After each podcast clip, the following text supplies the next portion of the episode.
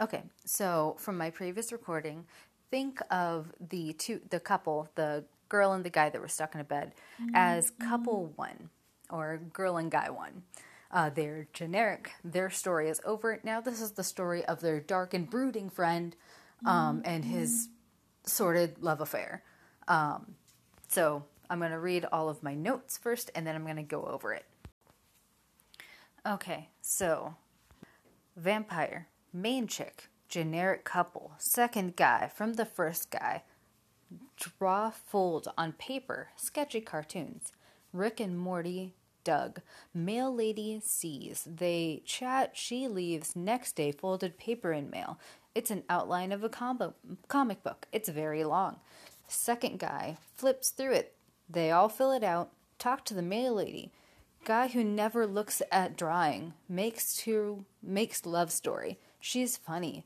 Dude too likes her. Days go by. Molecule hits waves, change materials. Stone light, guitar four, pick up strings, put it over. Stone is bad guy. It spreads stone vampires.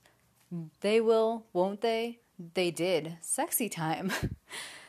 Something goes bad. Bad happens. Dude goes to kill a thing. Meet me in the middle. What? In limbo. She's sick. Can't leave. Fight. Three dude, hurt leg. It's time. She lays down with canes in her hand. It's the upside down. Never knew ley lines could do that. Black and blue lines. She chooses to click out of the menu. Now she can do what she wants. Guy is scared. She's the architect and wants to build the world with no consequences. She is too powerful. Must stop her. She knows the codes. Okay, so let's put some context to that particular thing. Um, so, this is a vampire love story, but the mail lady is human, and the dark brooding guy is the main character. So, we um, we the dark brooding guy as he and the main couple were from the last book. Um, they were all drawing on some papers, but they weren't looking at each other's drawings. It was more like ah, I draw a thing, you flip the page, and then I pass it along. And the mail lady comes because I think the main couple moved away and he was mailing it out to her. But there's some other stuff that happens that makes that not make sense. Um, so the mail lady thinks it's super cool. So the next day, when she's delivering the mail, in the mail is a kind of outline of a comic book.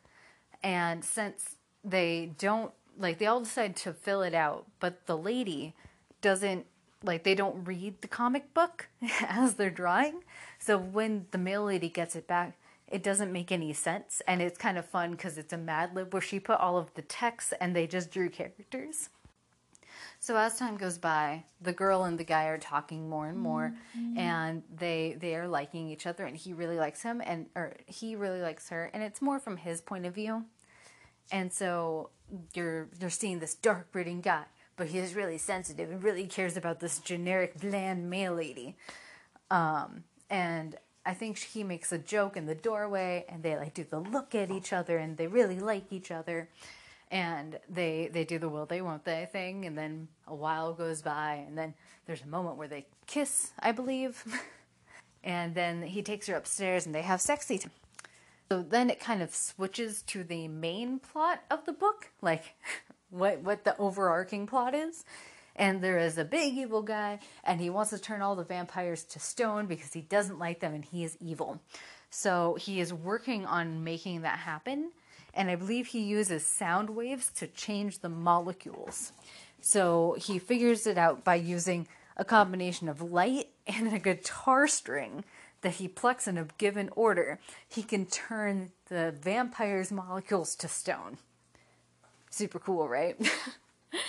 and then um, they they figure it out and they're like, "Oh no, it's a bad guy." The vampire guy does the whole, "Oh no, I have to leave to go save my people you stay here and then he runs away but then she realizes that she needs to help him and he's like okay you will meet me in this alternate plane where you can give me the thing i need to defeat this guy now he is no longer the main character mail lady is the main character and so she gets really really ill i think she has cancer and she can't leave So these candy cane type things are the thing she needs to give him.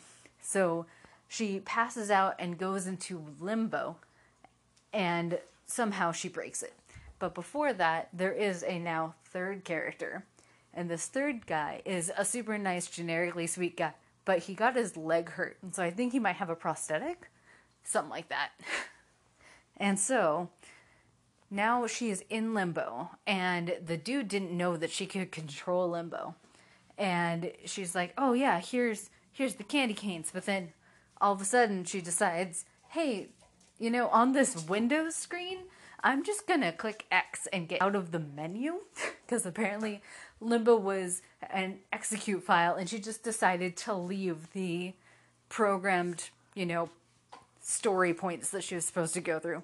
And she was like, you know what? Fuck it, I'm gonna make my own code. And so now she's controlling this universe, and the guy's like, I didn't know ley lines could do this which makes no sense, but cool. And so this world kind of flips so that it's uh, like everything is black with just blue lines to outline everything and to make facial features and everything. And she kind of like floats like an evil being and is now making shapes with these blue lines and changing reality. And the dude's freaking out because he's like, well, I thought that this other thing was like, you know, the big issue, but apparently you are the destruction of the world. And so he's freaking out, and she's just like, a phenomenal cosmic power.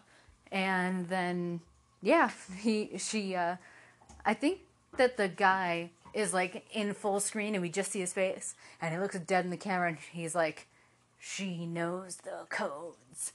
And that was the end of that dream, which I'm sure is super duper riveting and entertaining.